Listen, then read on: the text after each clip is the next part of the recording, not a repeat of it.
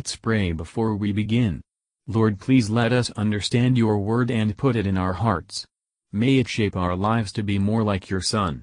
In Jesus' name we ask, Amen. Chapter 23 Then they told David, saying, Behold, the Philistines fight against Keilah, and they rob the threshing floors.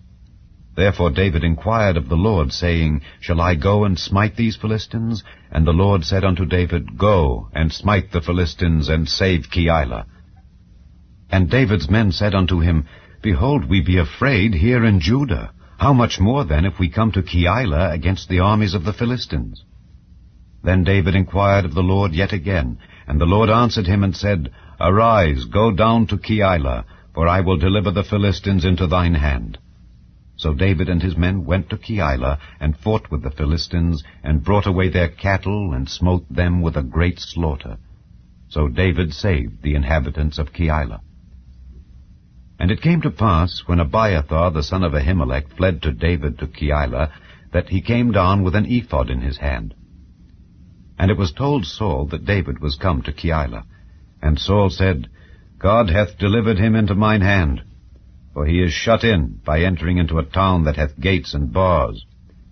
And Saul called all the people together to war, to go down to Keilah to besiege David and his men.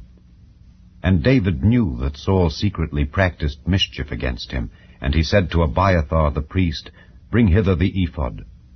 Then said David, O Lord God of Israel, Thy servant hath certainly heard that Saul seeketh to come to Keilah to destroy the city for my sake.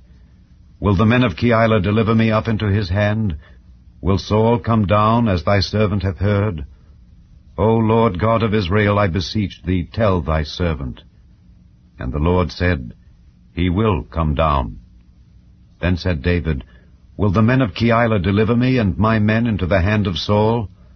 And the Lord said, They will deliver thee up. Then David and his men, which were about six hundred, arose and departed out of Keilah, and went whithersoever they could go. And it was told Saul that David was escaped from Keilah, and he forbare to go forth. And David abode in the wilderness in strongholds, and remained in a mountain in the wilderness of Ziph. And Saul sought him every day, but God delivered him not into his hand. And David saw that Saul was come out to seek his life, and David was in the wilderness of Ziph in a wood. And Jonathan, Saul's son, arose, and went to David into the wood, and strengthened his hand in God. And he said unto him, Fear not, for the hand of Saul my father shall not find thee, and thou shalt be king over Israel, and I shall be next unto thee. And that also Saul my father knoweth. And they two made a covenant before the Lord. And David abode in the wood, and Jonathan went to his house. Then came up the Ziphites to Saul to Gibeah, saying, Doth not David hide himself with us in strongholds in the wood, in the hill of Hachilah, which is on the south of Jeshimon? Now therefore, O king, come down according to all the desire of thy soul to come down, and our part shall be to deliver him into the king's hand. And Saul said, Blessed be ye of the Lord, for ye have compassion on me. Go, I pray you, prepare yet, and know and see his place where his haunt is, and who hath seen him there? For it is told me that he dealeth very subtly. See therefore, and take knowledge of all the lurking places where he hideth himself, and come ye again to me with this certainty, and I will go with you. And it shall come to pass, if he be in the land, that I will search him out throughout all the thousands of Judah. And they arose and went to Ziph before Saul. But David and his men were in the wilderness of Maon, in the plain on the south of Jeshimon. Saul also and his men went to seek him. And they told David, wherefore he came down into a rock and abode in the wilderness of Maon. And when Saul heard that, he pursued after David in the wilderness of Maon. And Saul went on this side of the mountain, and David and his men on that side of the mountain. And David made haste to get away for fear of Saul, for Saul and his men compassed David and his men round about to take them. But there came a messenger unto Saul, saying, Haste thee and come, for the Philistines have invaded the land. Wherefore Saul returned from pursuing after David, and went against the Philistines. Therefore they called that place Selahammahlekoth. And David went up from thence, and dwelt in strongholds at Engedi. Matthew Henry Commentary on 1 Samuel chapter 23, verses 1 to 6. When princes persecute God's people, let them expect vexation on all sides. The way for any country to be quiet is to let God's church be quiet in it. If Saul fight against David, the Philistines fight against his country. David considered himself the protector of the land. Thus did the Savior Jesus, and left us an example. Those are unlike David, who sullenly decline to do good, if they are not rewarded for services. Verses 7 to 13. Well might David complain of his enemies, that they rewarded him evil for good, and that for his love they were his adversaries. Christ was used thus basely. David applied to his great protector for direction. No sooner was the ephod brought him than he made use of it. We have the scriptures in our hands, let us take advice from them in doubtful cases. Say, Bring hither the Bible. David's address to God is very solemn, also very particular.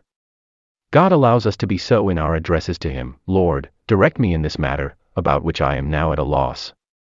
God knows not only what will be, but what would be, if it were not hindered, therefore He knows how to deliver the godly out of temptation, and how to render to every man according to his works. Verses 14 to 18.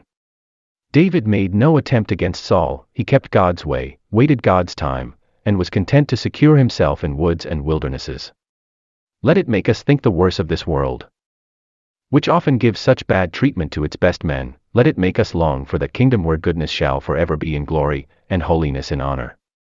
We find Jonathan comforting David. As a pious friend, he directed him to God, the foundation of his comfort. As a self-denying friend, he takes pleasure in the prospect of David's advancement to the throne. As a constant friend, he renewed his friendship with him. Our covenant with God should be often renewed, and therein our communion with him kept up. If the converse of one friend, at one meeting, gives comfort and strengthens our hearts, what may not be expected from the continual supports and powerful love of the Savior of sinners, the covenanted friend of believers? Verses 19 to 29. In the midst of his wickedness, Saul affected to speak the language of piety. Such expressions, without suitable effects, can only amuse or deceive those who hear, and those who use them. This mountain was an emblem of the divine providence coming between David and the destroyer. Let us not be dismayed at the prospect of future difficulties, but stay ourselves upon him who is wonderful in counsel and excellent in working. Sooner than his promise shall fail, he will commission Philistines to effect our escape, at the very moment when our case appears most desperate. God requires entire dependence on him, if ye will not believe, surely ye shall not be established. Isaiah 7 verse 9. Thank you for listening and if you liked this please subscribe and consider liking my Facebook page and joining my group Jesus Answers Prayer.